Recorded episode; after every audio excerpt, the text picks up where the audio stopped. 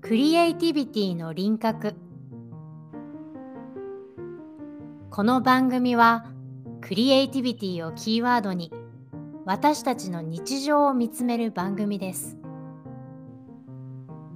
はっきりとした輪郭のない曖昧なことを考えるって美しいことだと思いませんか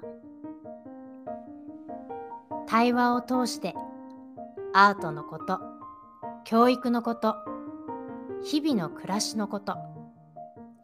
答えのない世界を一緒に覗いてみましょう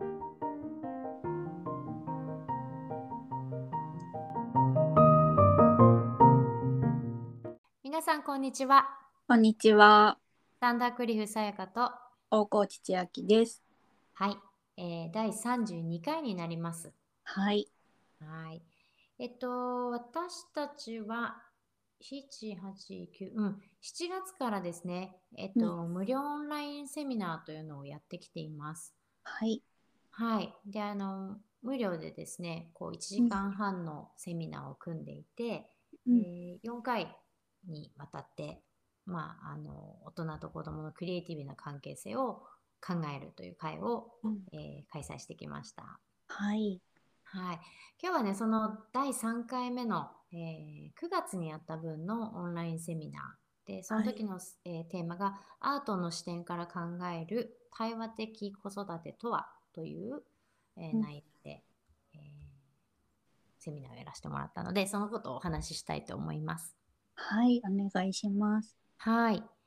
えっと、そうですね。この時はちょっとワークショップ形式でやらせていただいて、うんあの私たちがインドのアーティストに出会った時に、うんあの教えてもらった遊びがあったので、うんえーそれを一緒に参加者の皆さんとやってみたという回でした。すごい楽しかったです。あーよかっ ハマっちゃって、た。うん、ハマるよね。 すごいシンプルなエクササイズなんだけど、すごくこう、クリエイティビティを試されるし、うんあの出来上がった絵をどう読み解くかみたいなのも本当に面白いんだよね。うん、うんうん、ちょっともう簡単に説明してしまうとうん、その三角と四角だけを使って顔を描きましょう、それだけのエクササイズなんですね。 うん、意外とこれがですねえそれだけっていう感じなんだけども、うんえお顔を描くときに直線しか使えないというのは大変難しいんだよね。 うん、ねえ、本当です。えってなるのね。うん、うん、うん、だからとてもシンプルだけどとても奥深いものでうん、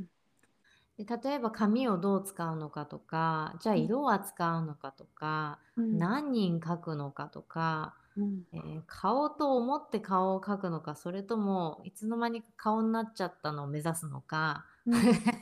いろんなアプローチがあると思っててこれにもうん、ね。そうでそれをだんだん何回か回を重ねると皆さん気がつき始めてですねうんいろんな工夫を始めるんですけれどもうん、あの今回も初めましての方がたくさんいた中あの面白い絵がたくさん飛び出したなっていうふうに思います。 うんでそういうことやると何が面白いかっていうと、うん、まあ、これ子どもたちともすぐにできる遊びなんですよね。うん、うん、大人だけでやってもすごく楽しいんだけど子どももそこにいたらすごく楽しい遊びで、そうすると何が面白いかっていうと全くみんなが同じ条件で同じ内容をあ同じ条件を与えられてるというのにそこへの反応が本当に様々ってことになってくる。うん、うん、うん。うん、できっと子供だったらなおさらとんでもないことをやってくるかもしれなくって それみたいなねうん大人じゃ大人の硬い頭じゃ思いつかないようなことをやってくる可能性もあったりとかして。うん、でそういう時に私たちが気がつく最初のことっていうのがうん、やっぱりあ私が私という人間とこの人という人間は全然違う人なんだなといううん一、瞬こう当たり前なようでいてうん、私たちがなかなか関係が近くなればなるほど気がつけなくなってしまうことに、うん。えーもう一度気がつかせてくれるっていう大事な、あのー要素があるなっていうふうに私は思っていて。本当ですね。うんうん、なんか多様性ってっていうのは簡単だしうん。みんな違ってみんないいとかいうのももう聞き飽きてるぐらい聞くけ どうん。でもそれを本当に思って暮らすって難しいと思うんだよね。なんか、なるべく違いが露呈しないように必死にこ口角しながら生きてる部分もありますよね。そうだよ ね。そうなの。でさうん。普通はさとかいう言い方しちゃうじゃ ない。普通はさなんとかかんとか。ね。うん。やっぱりそういう意識なんだよね。普通はこうでしょっていう。うん。うん、そういうのをすごい試されるエクササイズなんだよね。なんか私ともう一人の方とペアになってその作ったものをこう、おう話んしあ次のステップのやつもいっちゃうんですけどああ、言って言って。そうそれぞれ見せ合ってその鑑賞をするんですよね互いそうの絵を。そう、そうです、そうです。うでんそれについて深掘りをしつつ質問をしたりとかどういう気持ちにあの見てもらった人はなったかみたいなのを割とじっくり話し合う時間があった時に。うんうん本当に対照的でそもそもその描いた絵のパターンというか、うんうん私は顔を同じような顔を7個描いててうん、可愛かったあれ。うん、でもう一人の方は1個だけドンっていうのがあって、 まずそこも違っていて、うん。でなんかすごいハッとさせられたのが私はその描いた後に7個できたからできた後になって描く手を止めたことによって今度この人の中に関係性が見えてきてこの人とこの人会話してるからこの表情だなみたいなのがうん見え。てきた、その終わった後の時間の方が私は楽しかったけどうん。その人は描いてる時が本当に楽しかったっていうことを言っていて。うん。なんかこれもアートに向き合う上でものすごく大事なポイントだなっていうのをすごく思いましたね。本当にそうだよね。あの、プロセスを楽しむ人と出来上がったものを楽しむ場合と、うん、全然それ違うもんね。そうなんかまあそのいつもそのスタンスでいるわけでもなくそこもさらに可変だったりもしますしね。うんうんうんうんうん本当にそうだ。うんすごいだからその違いを確認できたことでより面白いなってアートのことが思うようにもなりましたね。本当だね。なんか、うん言葉でそういう話をするのっていくらでもできるんだけどさ、じゃうあんそれってどういうことっていう実感としてね、分かったっていうのが体の中に出てくるなっていうふうに思うんうね。本当です。ううんうんうんんなんかあのクリ例のあの毎週土曜日の大人と子どものねクリエイティブラボでもあのお話し会をたまにやるんだけれどもその時にはうあの、お男の子のお母さんたち私も含めなんか作り終わると破壊したりとか、ぐちゃぐちゃっとして捨てちゃったりとかっていう話がどんな何なんだみたいな話になったことがあったと思うんだけうれんどうもんうんだからそういうところなんだろうね。うん例えばそのぐちゃぐちゃってしちゃうのはもう作り終わったらもう完結っていうかうんその作ってる動作が楽しかったりうんで作ってる時に出てきたアイデアが好きだったりとかするからその出来上がったものはあんまりっていう子もいればうんやっぱりそのちょっとずつちょっとずつ自分のアイデアが重なって重なっていってやっと出来上がったそこにやっぱ愛おしさを感じる子もいて。うんなんかそういうのも普段の子供の様子を見ててもあの見えてくるなって思うよね。うんうん本当にその破壊を残念だって思ってしまうのは大人の視点ですよね。本当にそうだよね。すごいうろたえちゃうじゃないやっぱり。あどうどうどうしたのみたいな。私もでも必死にどうやったら残せるかを考えちゃったけどもう残さなくてもいいのかもしれないって思うようになりましたね。そうだね。うんんそれ私結構ねあのイタリアのセニモーシーをあの日本に呼んだ時にうんあの彼らがもうすごく心をね込めて準備するんですよ。すっごいプロだなと思うんだけど。うんこのみんなが参加者が使う道具の揃え方とかうん色の配色の分け方とか、もうすっうんごいこだわるわけ、うんうんね、あやっぱさすがイタリア人だなって思うことがたくさんあったんだけれどもうん4時間とかさワークショップやるじゃないうんうん散々すごいクオリティの高いワークやるのに終わるとビリビリビリって剥がしてお捨てちゃうの。あーみたいな子供たちまだそこにいるんですけどと思ってさ結構私ショックだったのねそれ見て、なんか「へえ」みたいななんかせめていなくなってからやってって思ったんだけど、うんうんでもそれこそ彼らのやっぱ哲学が入ってるっていうかうんそこじゃないっていうのがねなんかうん出来上がって、ああ綺麗もそうなんだけどそれうもんそうかもしれないけど、彼らのとってはそこじゃないんだなっていうのがね身をもって感じさせられてねその時うに。んうんうん、彼彼らが気づくこう子供とのアートにアートにまつわる関係性ってもうその時間なんだなと思ってねうんそれもすごい考えさせられた今までの経験の一つだな。ねえなんか例えば私の支援センターとかももう際限なく子どもたちはあの紙に絵を描くんですけど、うんうんうんそれもやっぱりある程度は、うん、と小さく切って丸とか四角とか次うのんコラージュの材料にして取っておく工夫とかはしていたりもしうてん、、ああいいですね。なんかう全部が全部取っておおけるわけではないんだけどなんかちょっとずつそういうところも、なんか全部ゴミにしない 努力みたいなところもやっぱりそうだね次のねクリエイティブの道具になることもあるからう。んあーすごいいいですねそれね。うんでその時うん自分の作品だったらなおさらほらって大人がまた出してきたら子供うんはあーってなるよね、あん時のだみたいなうね、んうん、あそこら辺もあのこの間話した大人のインプットってことになりますね。ね、うんなんかあの手この手でいろんなことがあるっていうパターンを知っておけるだけでも自分の言い方がバリエーションが広がりそうだなって思いました。うん、そうだね。うん毎回捨ててしまうんじゃないし、あうん今回はいいんだなと思ったら捨ててしまえばいいし、うんなんかそこら辺もその対話的な関わり方ってテーマだったけれどもその辺も対話になってくるよねどうリアクションするのかってことだから、うんうん、やっぱ子供といる時ってその言葉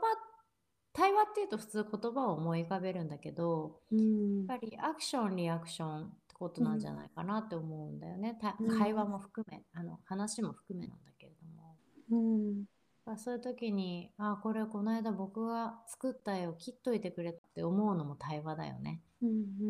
ここにさっとその丸になって出てきたりとかするとさ、うんうんそういうふうに大人は答えてくれたんだって思うし、うんまたそこに丸を使って何かを作るっていうその子の答えが出てくるし、うんあ、素晴らしいですね。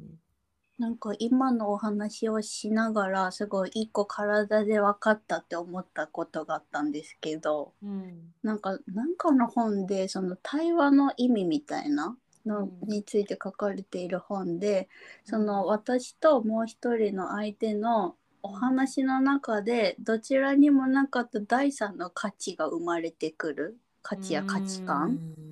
それ、が対話だっていう風に書かれてたのを見てなんかその話が今そのアートのことに置き換えるとストンと落ちた気がしました。あーすごくいい言葉です ね。とってもいい言葉だな。うんうーん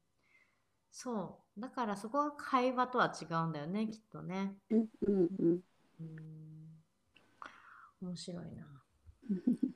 そうでそのセミナーではそのさっきも千秋ちゃん紹介し始めてくれてたけどそうできた絵できた顔を見ながら参加者同士、あのブレイクアウトルームに分かれてうんあのーまあその絵で何が起こってるか例えば7人いるんだったら会話をしているのかもしれないし、うんね、たった一人だったらそこに立ってるのかもしれないしうんあその人の立場このうん村の、村で一番偉い人と かこの人は子供とかうんこの子女の子ってなんでそう思うんだろうねっていう話に展開してったりだとかうんお下げだからじゃないあそもそもお下げが女の子って思い込んでたわとかね そういう会話もちょっと盗み聞きしたら聞こえてきたし。うんなんか、あのこの人は誰なんだろうってことにね、思いを巡らせたりなんかすることで、うんなんかその自分が描いたキャラクターについて、相手の初めてあの自分の絵を見てくれる人が、うあんの意味付けをどんどんしてってくれるわけなんだよね。うんうんうんそこのところでそれこそ第三の価値ってさっき千秋ちゃん言ってくれたけど自分でも思ってみなかったようなことが見えてきたりとかしてうんそこにやっぱりこう広がりや新しい発見っていうのがあるっていうのをちょっと体験してもらいました。うんうんでやっぱりこれアートを返すから見えてくることうなんでんすね。うん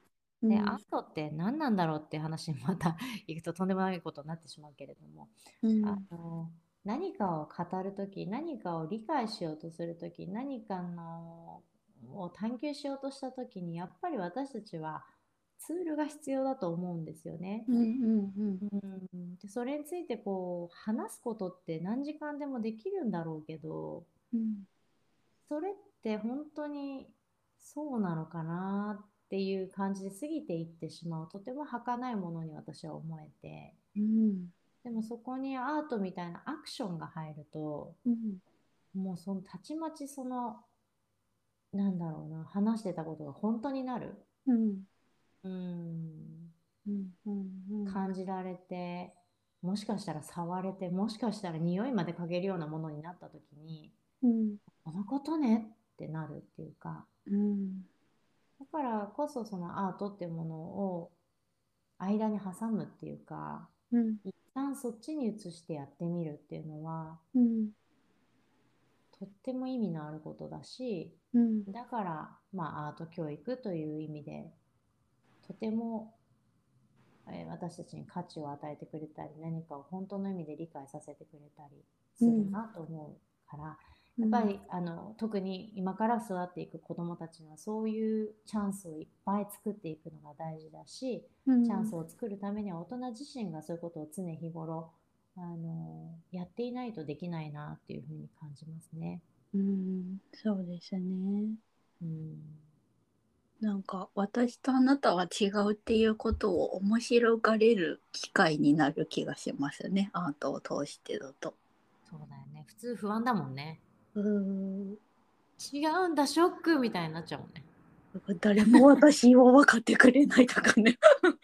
そうそうそうそうそう。 どうせ私のことは誰も分かってくれないんだみたいになっちゃうじゃない。うんねえでも違うんだから当たり前だよねってなる。うん。そう。あの、むしろだからいいなって思うのは、違うことがやったーになるっていうか、んか僕って人と違うんだ、嬉しいっていうね。だって喜うんぶべきことだったりもするわけだから。うんなんか普段日常だと違うといじめられるとかさ違うと不安ってなりがちな、ネガティブになりがちなんだけどうんうんこうやって絵にしてみたりとかすると、うんあのークリエイティビティで自分を見つける子に関してはうん違ってよかったって思えるとっても大事な機会うん今なんでクリエイティビティのところを強調したかというとみんながみんなやっぱりそうじゃないんだよね。うんみんながみんなそのクリエイティビティで自分を受けるわけじゃないっていうのも私たちは忘れちゃいけないってうんうん思ううんんだけうどね。んうんうんそれはどういうことですか？なんだろうあのーやっぱりどどどの分野が自分の得意分野かっていうのが大事だと思うの。うんうん、あアートに限らず。そうそうそうそうんうんう。だから私たちはこの番組ではクリエイティビティがうんあのいろんな扉を開けるんだと思ってこの番組をやってるけどさ。うんでも例えば、えっと、以前ワークショップをした時にねうんあのねすごい面白いことが起こったんだけどさ あの音を聞いてその音をクレヨンを使って書き表してみるってことをやったことがあったわけ、うんうんうんだから鳥の声が聞こえたら鳥さんの絵を描くんじゃなくてピーピーピーっていう音をどうにか 色やリズムやあのテクスチャーでねうんまあ、鳥がすごい鳴いてるから鳥って言ったんだけどあの書いてみ書き表してみるってことをやったことがあるんだけどで私たちはそれをさらに動きにしたりとかして膨らませていくんだけれどもうんそれをやった時にね一人あのまあ今思うとその子なんてもう34年生だったりしてむしろ5年生ぐらいだったのかなとってもこうお勉強が好きなうん論理的思考を持った男の子でうんその子はすっごく困った顔をしたうんだよんね、このワークショップやったらで周りのそれこそ45歳の幼稚園生とかも自由に変えてさすっごい楽しそうなんだけど、その子はなんかどうしようって言ってすごい困ってたの、そしたら最終的に持ってきた絵がさ全部線だったの、うん全部線と点みたいな感じだったの。うんうんでなんかなんて言ったらいいかなこう音をもう記号で捉えてる記号じゃないなそのごめんなんて言うんだっけなんとか信号ってあるじゃないえっ、と言葉忘れちゃなんっとた SOS をピーピーピーピーピーってやるやつ、モールス信号そうですそうです、うんすいませんみたいだったのなるほどね面で白いそれはすっごい面白いなと思ってうんだからその色使いが美しいとかいろんなテクチャーだとかいろんな形だっていうそのクリエイティビティっていうんじゃなくて、うんその彼まあ、その思考もまたアートとは違うかもしれないクリエイティビティだと思うんだよね。自分が知っているものに捉え直して書いてみたっていうところがすごいクリエイティブだと思うんだけどだってある意味音の本質を捉えてますよね。そうなんだよ。もしかしたら、そうなのあ科学波形で見的えるに記してるわけそれをう。んうんうん。すごいよへね。え面白い。 そう度肝を抜かれたのこの時うはん私。うんうんうん。だからそのクリエイティビティイコールアートだっていうのはとても狭い考え方なんだなって時その時に思い知らされて、ねうんうんうんうん。自分に笑っちゃったんだけれどもうバレって感じだったんだけどねうんちょっと話がそれちゃいましたけれども、んん、だからまあ人と違うってことを彼はその時それをそれこそ困ったんだよとっても、うん僕だけ書けないみたいなさうん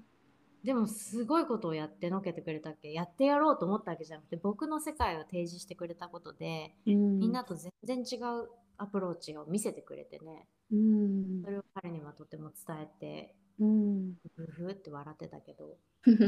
うん嬉しそうにしてたけどうね。んうんうん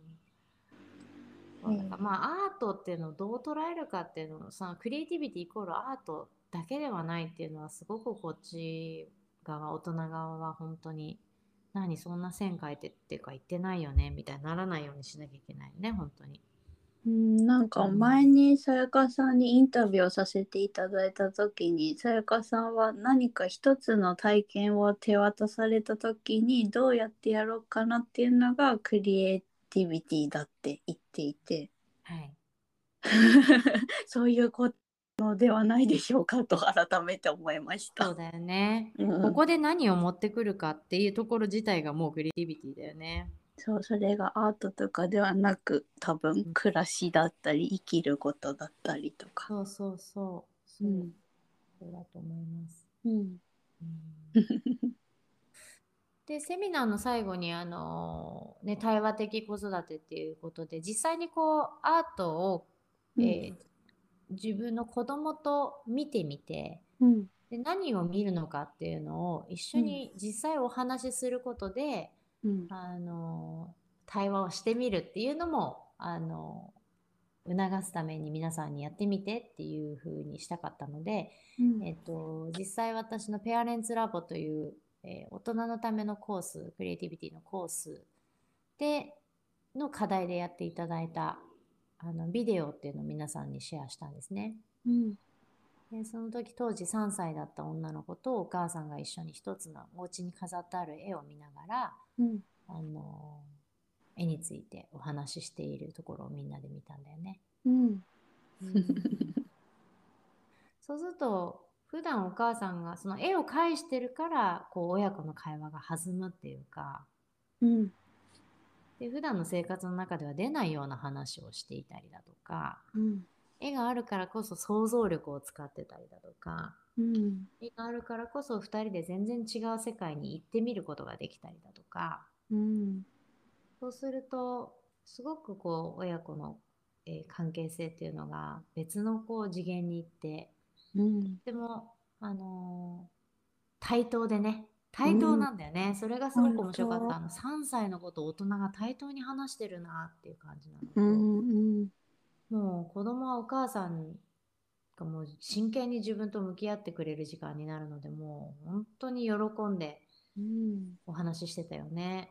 ね、5分以上もっと続いてたんですもんね。そうなの、あれ終わんなかったの、5分じゃ。 でも LINE で送ってもらうからさ、5分以上の動画が送れないんで5分だっただけで、ああそれでなのか。そう、で、そのお母様が課題をやってる時に言ったのが、うん、あの、いやー、うちの子3歳だから絵の鑑賞とはちょっときついなっていうことをおっしゃってたんだよね。うん、なんだけど、やってみたら止まらないと。うん。ねうん。で、それでもう、その後どんどん美術館にも連れてって、え。うん美術館でも2人の声を録画録音したものを送ってくれたりもしたんだけど、うんもうね、豊か。本当にその2人の話の内容とか見るポイントがどんどんどんどん進化してるのもう感んじるし、うんうんすごいあれは面白いリサーチになったなと思ってうて。ん。うん、すごかった。ねえ。うん、同じ絵を見ててもやっぱり大人は見逃しちゃうものを子供はパンと見てたりとか、うん、ね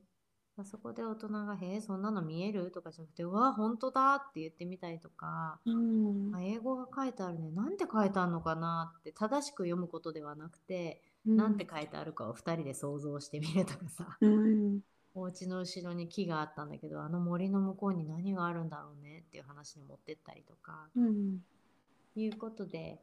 うん、いろんそこにはいろんな要素が含まれていると思うんですよね。うん、うんというようなセミナーをやってみました。また明日四回目があるんですよね。はい、その無料セミナーはこれで一応最後に今年はなってしまうので、うんあのぜひぜひ皆さんにまだあのお申し込みはできますので、はいあの、来ていただきたいなというふうに思っています。はうい、ん10月22日の土曜日の、えー8時夜8時30分から1時間半でございます、はい、うん。完全に無料なのでぜひあの気楽にお越しいただければと思います。はい。あと、これまでね、過去やってきた回のまとめをノートを新しくクリエイティブキッズアカデミーで作りましたね。そうです ねあのそちらでもちょっと読んでいただけたら嬉しいなと思います。はい、概要欄に載せておきます。ありがとうございます。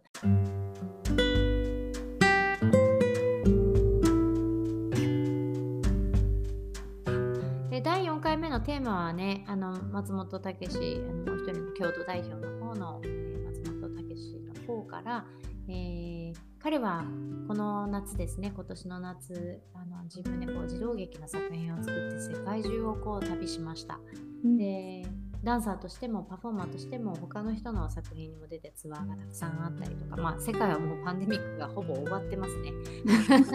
はい、のであの子どもの公演っていうのもたくさんして歩いてくれてるわけなんですけれどもあのその子どもの目線から見た世界についてね第4回では話してくれます。うん作品の創作のプロセスにも子どもたちがいるっていう状況とてもあのまだまだ日本では起こらない状況だと思うんですけれども、一緒にこう子どもと作っていく出来上がったものを「はい見せてあげる」ではなくてあの子どもが何が本当に見たいのかな欲してるのかな何を面白いと思うのかなっていうプロセスがあって作品ができていくなんていう話をしてくれるでぜひぜひ皆さん来ていただけたらと思います。はい、はい。では今日はこの辺で終わりたいと思います。はい、また次回お会いいたしましょう。さようなら。さよなら。